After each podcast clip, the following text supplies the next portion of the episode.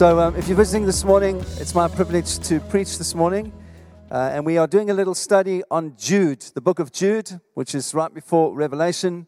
And we are on now on our fifth week of this book.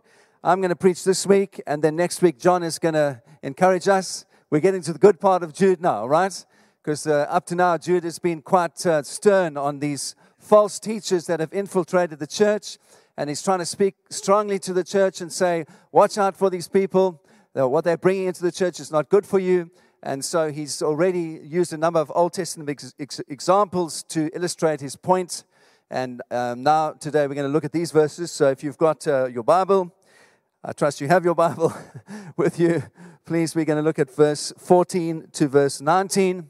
I'm reading from the NIV this morning. And it says this Enoch, the seventh from Adam, prophesied about them. He's talking about these. Uh, loose living, legalistic kind of people that have super spiritual people that have come into the church.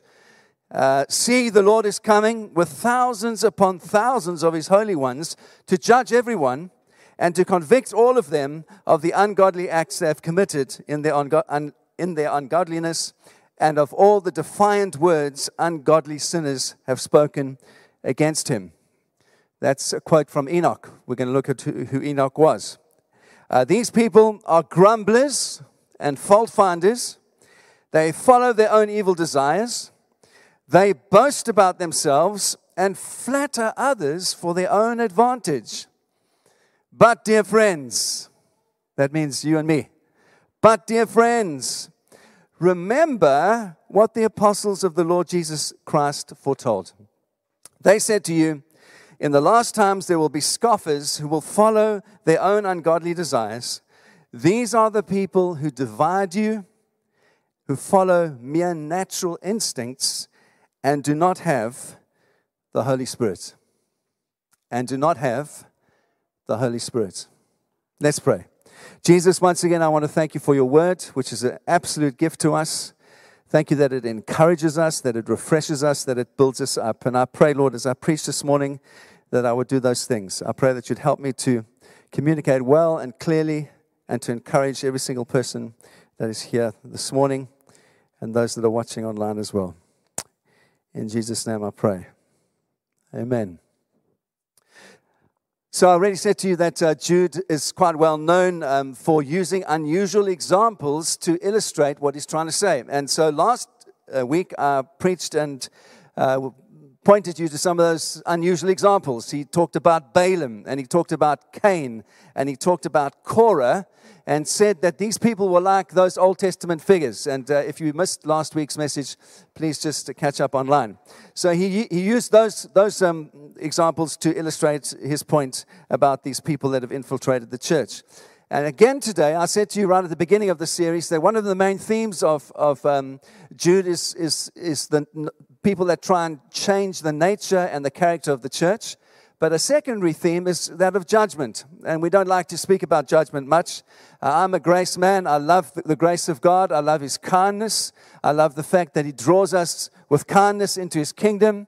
And yet at the same time, the Bible speaks about judgment. It speaks about that final day when God will judge between good and evil. And evil will be no more. And there will be no crying. And there will be no sin. And there will be no pain. Let's look forward to that day. And as for us as Christians, the promise of the Bible is if you put your faith in Jesus, there's no judgment of your sin. It's not going to be exposed. Why? Because already it's been dealt with on the cross. And so when you meet with Jesus one day on that final day of judgment, it's going to be to see his smile upon his face saying, Well done, good and faithful servant. Here is the inheritance, here is the reward that I have for you. That's a wonderful thing to look forward to, isn't it? I am smiling uh, beneath my beard if you can't see. Uh, sometimes Helen says, You look quite stern with your beard. I don't mean to be stern, it's just that you can't see that I'm smiling, all right? But I, I am smiling as I, as I preach this morning. What a glorious day that's going to be when we receive our reward from the great shepherd of the sheep. Amen. And so, here, this portion this morning, Jude quotes an Old Testament person who would have been very familiar to Jewish people. He quotes Enoch. Now, Enoch lived eight to 10,000 years ago. So already when Jude quotes Enoch, it's already, he's speaking 8,000 years into Jewish history. All right, that's a long time. This Enoch predated Noah. He was before Noah. And so here's, here's the point is that uh, the, the Jewish community into which he was speaking would have been very familiar with, with Enoch because he was well respected in, in the Jewish tradition. Um, and he's mentioned in the Bible in, in Genesis 5 and again in Hebrews chapter 11. And what we, in terms of our scripture, what we know him most for is that he's one of two people in the Bible that didn't die. The Bible says these wonderful words about Enoch. It says, Enoch walked with God, and he was not, for God took him up. So the other person that didn't die in the Bible was Elijah. Do you remember? Elijah just went straight up into heaven. So Enoch is one of the other people that didn't die. The problem with Enoch is because he lived such a long time ago, we don't really have anything left of what he said.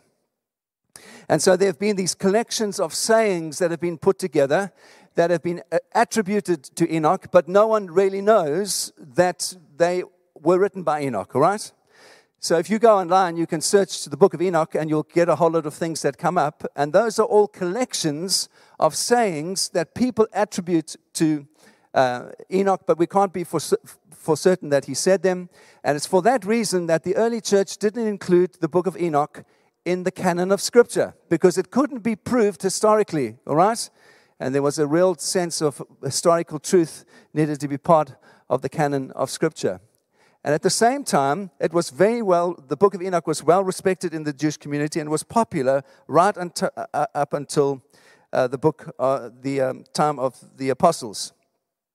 And um, some of the details of Enoch are quite strange. There's, it's quite speculative. So, for example, he talks a lot about the fall of the angels that we read about in Genesis um, chapter 6, and he describes in detail what he thinks happened, but that's, it's, it's, it's all speculative, uh, it can't be proved. And uh, one of the church fathers, fathers, a guy called Tertullian, who lived in the first, from about AD 155 to about AD 120, uh, 220, he was North African. He would have uh, grown up in Algeria or somewhere like that, modern day uh, um, Algeria. It's uh, Old Testament, uh, the, the, the, the Roman name was Carthage. He grew up in Carthage. He said this about the book of Enoch. He said um, that tradition teaches that Enoch's prophecies were preserved in Noah's ark, and the Jewish people preserved the book of Enoch that way, and they were continued to be read during up until the time of the apostles. But because there were testimonies that concerned Jesus as Messiah, the book was suppressed by the Jewish hierarchy so that um, people were, were, were, didn't remain familiar to people. Now, we can't be certain about that, but that's what Tertullian says as one of the early church fathers. So the point is then, why is Jude quoting this book of, Enoch here? Well, um, I, I think it's pretty much like he's doing this. If I was to quote um, something from Shakespeare to you or a great poet to you, I might not be able to prove historically exactly what Shakespeare was trying to say or what the poet was trying to say, but that quote might contain great truth that was worth speaking about and remembering. And so I think that's how um, uh, Jude is using Enoch here, because there are some themes that Enoch um, brings to life that are already biblical themes that are just confirming what the Bible already teaches and says. Now, I found it interesting reading this week because, uh, you know, that happens in other places in the Bible as well. Paul was well known for quoting things outside of Scripture that have now become Scripture to us. So I'm going to give you three examples. Uh, in Acts 17, verse 28, he, he quotes a Greek poet called Aratus, who was a famous Greek poet. And there was a, a famous um, Zeus was one of the Greek gods, and there was a people used to introduce Zeus. And in um, in uh, Acts 17, 28, Paul says this when he's talking to the Athenians. He says, "You know these words well, for in Him we live and move and have our being." Even as some of your own poets have said, we too are His offspring. That actually is a quote referencing Zeus. And Paul is saying, It's not in Zeus that we live and move and have our being. Actually, it's in Jesus Christ. It's in Him, God the Father, that we live and move and have our being. And some of your own poets has even, have even said that. They didn't realize they were saying it about the wrong person. That's, what's, that's exactly what Paul is saying. He's taking a well known quote and he's saying, actually, it's about Jesus. It's about God the Father. It's not about Zeus. In Him, we live and move and have our being. There's another one for you. Um, Remember, I've spoken about this before that there were philosoph- uh, Greek philosophers uh, that Paul used to debate, and you can read about that in Athens. One of the Greek groups of philosophers were called the Stoics, and we still have a lot of their maxims that people live by today. To be stoical is to be very English, isn't it? What are English people famous for? You just grin and bear it. You keep a stuff, a stuff, a stiff upper lip. What is that from? That's Stoicism. Stoicism taught that you don't, you don't experience things uh, very passionately, so you don't get too excited, because if you get too excited and you live too joyfully, you're going to get too disappointed. And you don't want to get disappointed, so you just keep things on an even keel.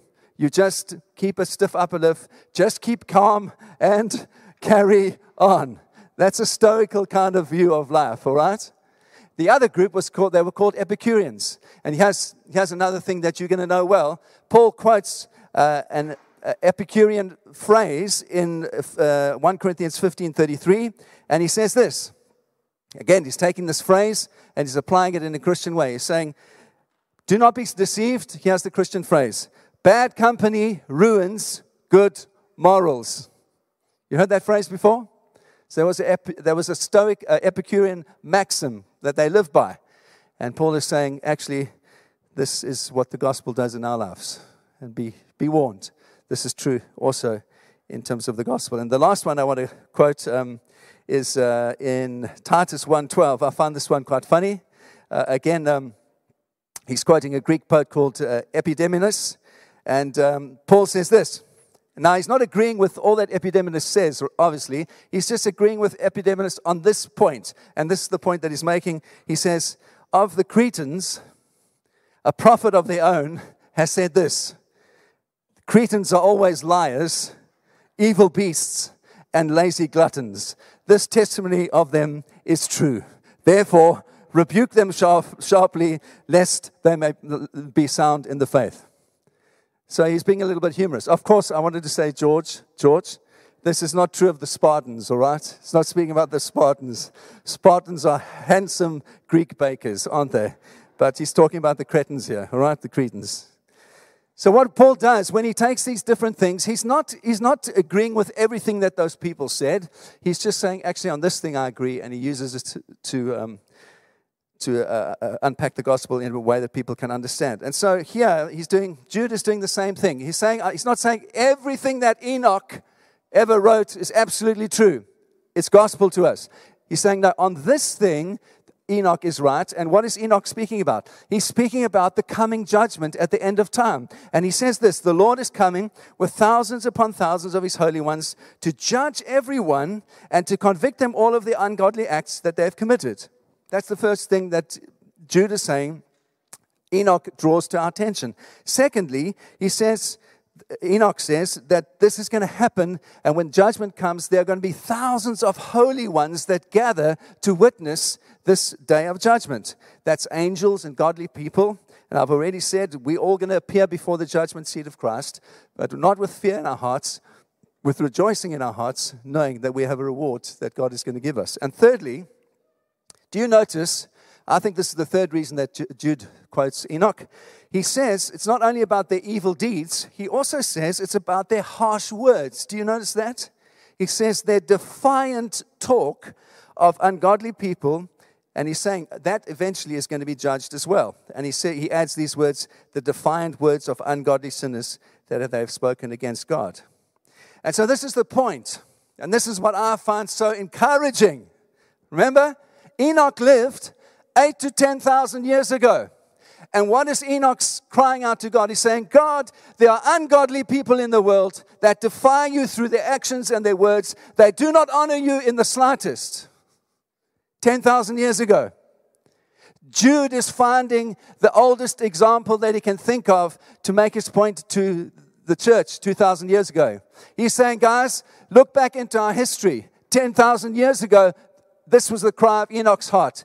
Right now, in, uh, for Jude, he's saying, This is the cry of my heart. God, there are still people that don't even recognize you, ungodly people that are coming into the church, trying to change the nature of the church, trying to tr- change the nature of the gospel. My encouragement to you is 2,000 years later, we still have the same problem. It's not a new thing. And I want to encourage you with that. When we see all stuff happening in our culture and our community, and there's pressure on the church to change, you change this, you change that, change the message and make it more relevant. It's not a new problem. Enoch knew about it 10,000 years ago. Jude knew about it 2,000 years ago, and we still have the same problem today. It encourages me deeply. History helps you to find perspective for your life. It helps you to find out how you fit in to God's plan. We are not the sum total of God's plan. We are just a little burp in eternity. I'm not meaning to be crude, but we really are. We are just a little blimp in eternity, and God has been working out His plan. He started many, many years ago, and Enoch was included in His plan 10,000 years ago, and the book of Acts, the church was included 2,000 years ago, and we are still included in God's plan of redemption today. Doesn't that encourage you? And so, Jude saying there will always be people who try to infiltrate the church and uh, try and change it, and just say, tone down your message and make it more socially acceptable. Just make it more socially acceptable uh, at this given time. And so um, then he carries on in verse 16 and he says, he describes again what these people are like, these um, super spiritual people. He says they are grumblers and fault finders, and they follow their own evil desires. They boast about themselves and flatter others for their own advantage. I've been involved in church for a long time. Um, I've been leading, leading in church for over 30 years now. And when I was younger, I led worship for many, many years as well. And I, I, think that Jude is being absolutely profound here.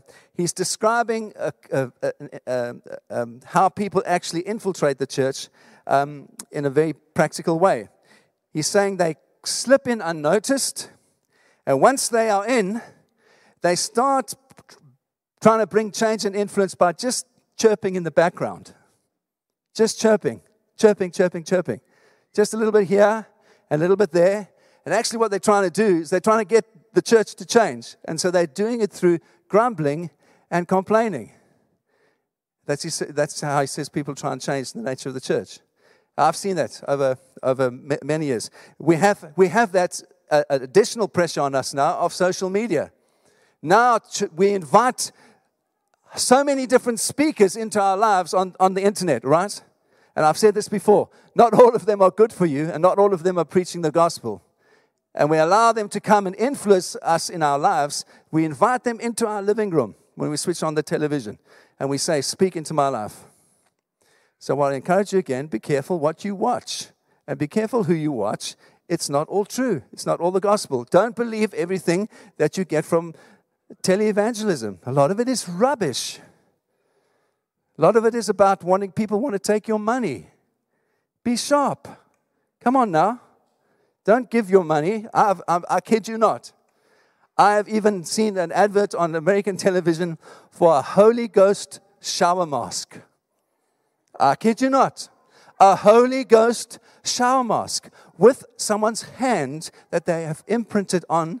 And if you put the Holy Ghost shower mask on your head, you will receive the anointing of the Holy Spirit imparted to you in the shower. And you can have all of this, all of this for $25. I'm, I'm not joking. I wish I was. It's absolute garbage and rubbish. Don't let that into your mind, into your, into your heart. Don't let it into your living room. All right? That's what Jude is saying. People come in, and just by chirping, grumbling, they say, Don't preach so much about being born again. That's too strong language in our culture. People don't want to know about this. Just tone down your message. Don't, don't say that there's supernatural stuff that happens in Christianity. I mean, people don't believe that anymore. You know, I mean, take the supernatural out and people, people will believe your message. Don't, don't speak so much about the church being family and having relationship with people. Run it more like a business. You know, run it like a business. Make it really cool. Make it really, really cool so that people want to come in and, and entertain people. Don't, don't challenge them too much from the pulpit. Rather entertain them. That's the way that you're going to fill the place up. See, just, just change the message. Just change it slightly. Just make it more palatable. Now, there's one message. I'm smiling. There's one message. We are all in need of a Savior. We cannot save ourselves. We are useless at saving. We cannot save ourselves. We are drowning. And like drowning people, we need a Savior, and His name is Jesus. And whatever your background is, He can save you out of that background and give you a hope for today and a bright hope for future and transform your life completely by the power of His Holy Spirit. There's one Savior. His name is Jesus Christ. That's the message.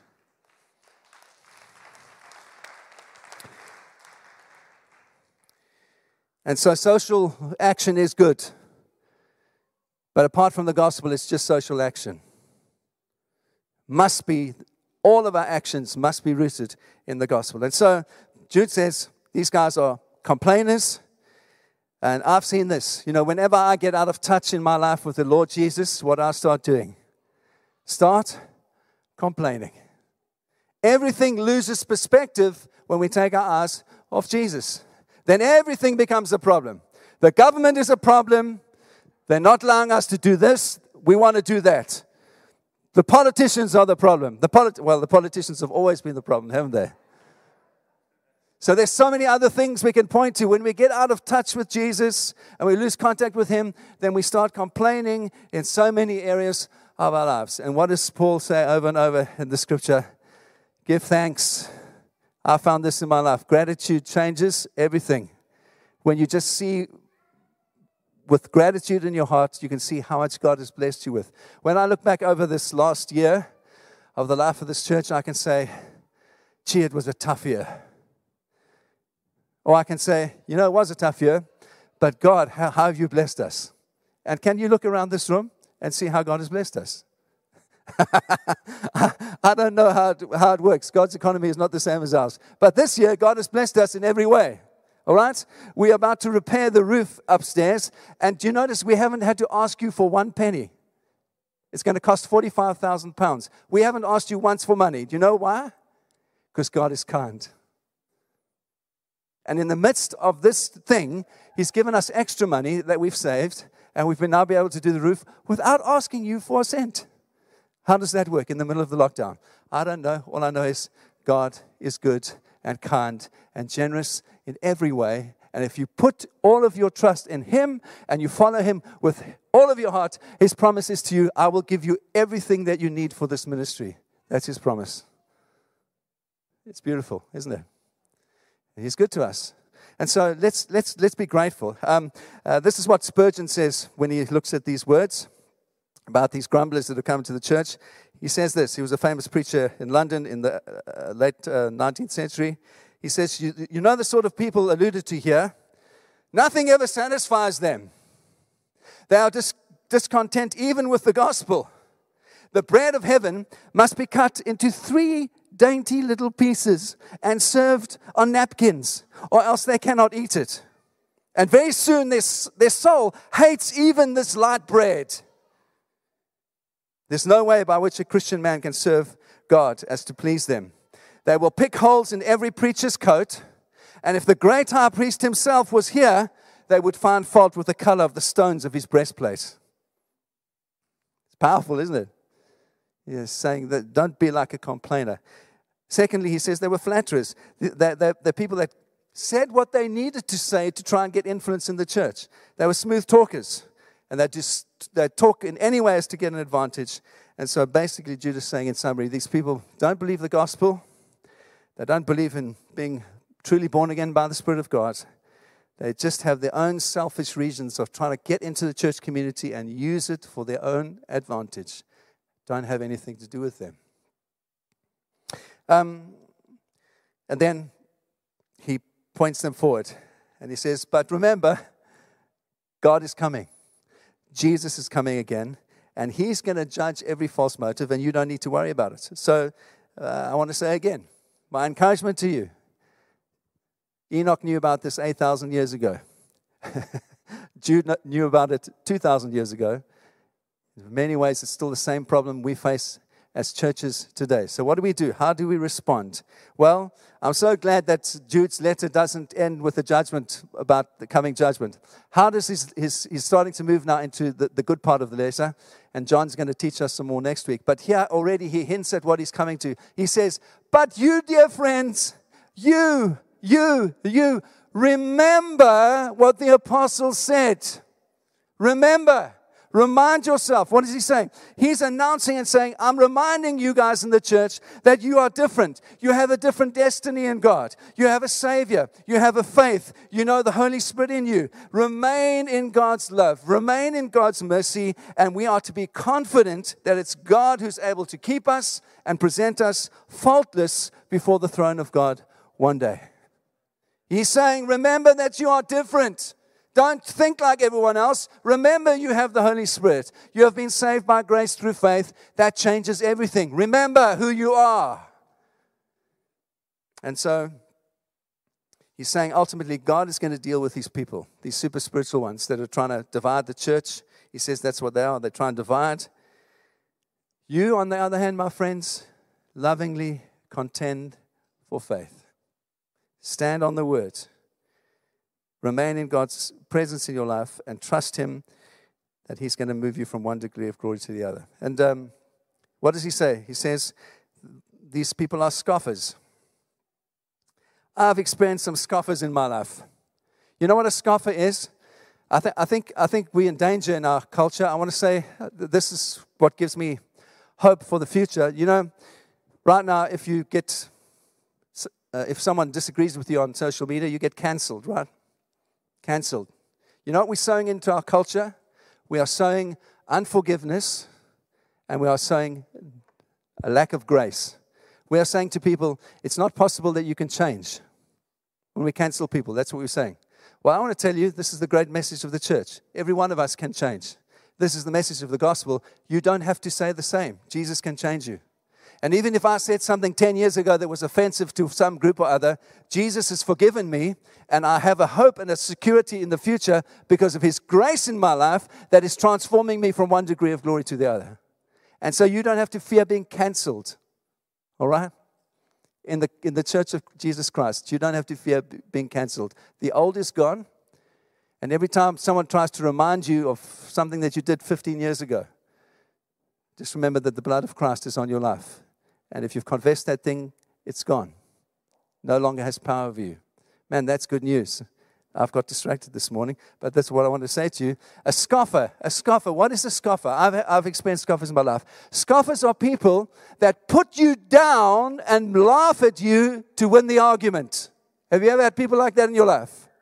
They're not very thoughtful people. They'll do anything to win the argument. And so they're scoffers. They'll poke fun at you.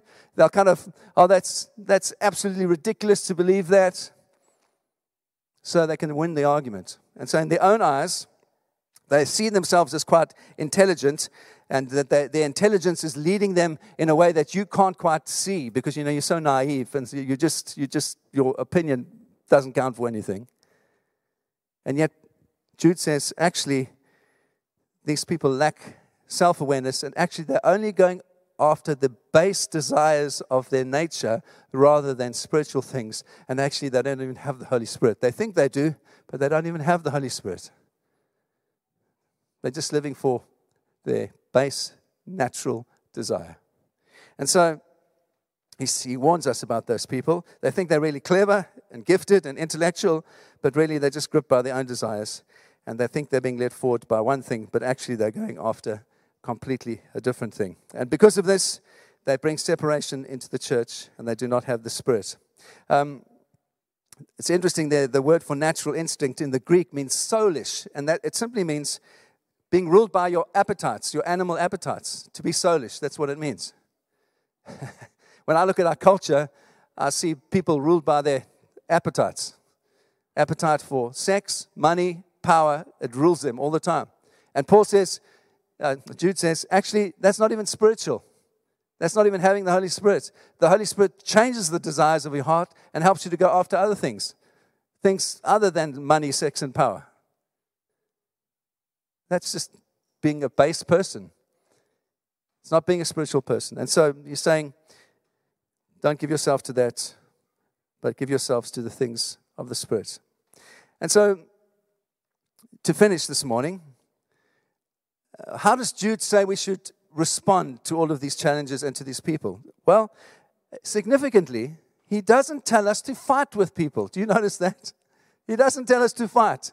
He doesn't tell us to be really vocal and disagree and fight all the time. There's so much anger in the world, you know? I'm so tired. It dra- drains me every time I read the news. So much anger. People angry about everything. About everything. Politics. There's a whole lot of stuff happening in Israel right now, and people are so angry about that. Protests everywhere. And of course, these things are, are not just, and we need to be socially aware of things. But so much anger. Jude says, don't be angry. Don't cancel people.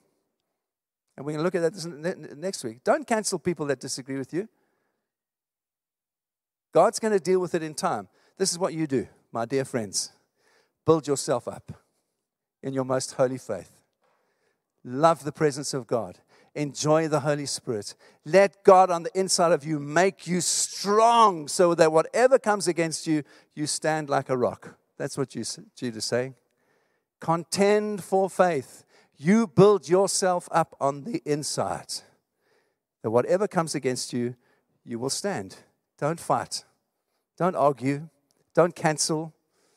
You just preach the truth and you live the truth, and in time, God will bring judgment on things that are unjust. You live your life to please Him and as you please Him, you will point people to Him, and the kingdom will come in you, and the kingdom will come through you, and begin to transform your family and your friends and your community. That's what you do, my dear friends.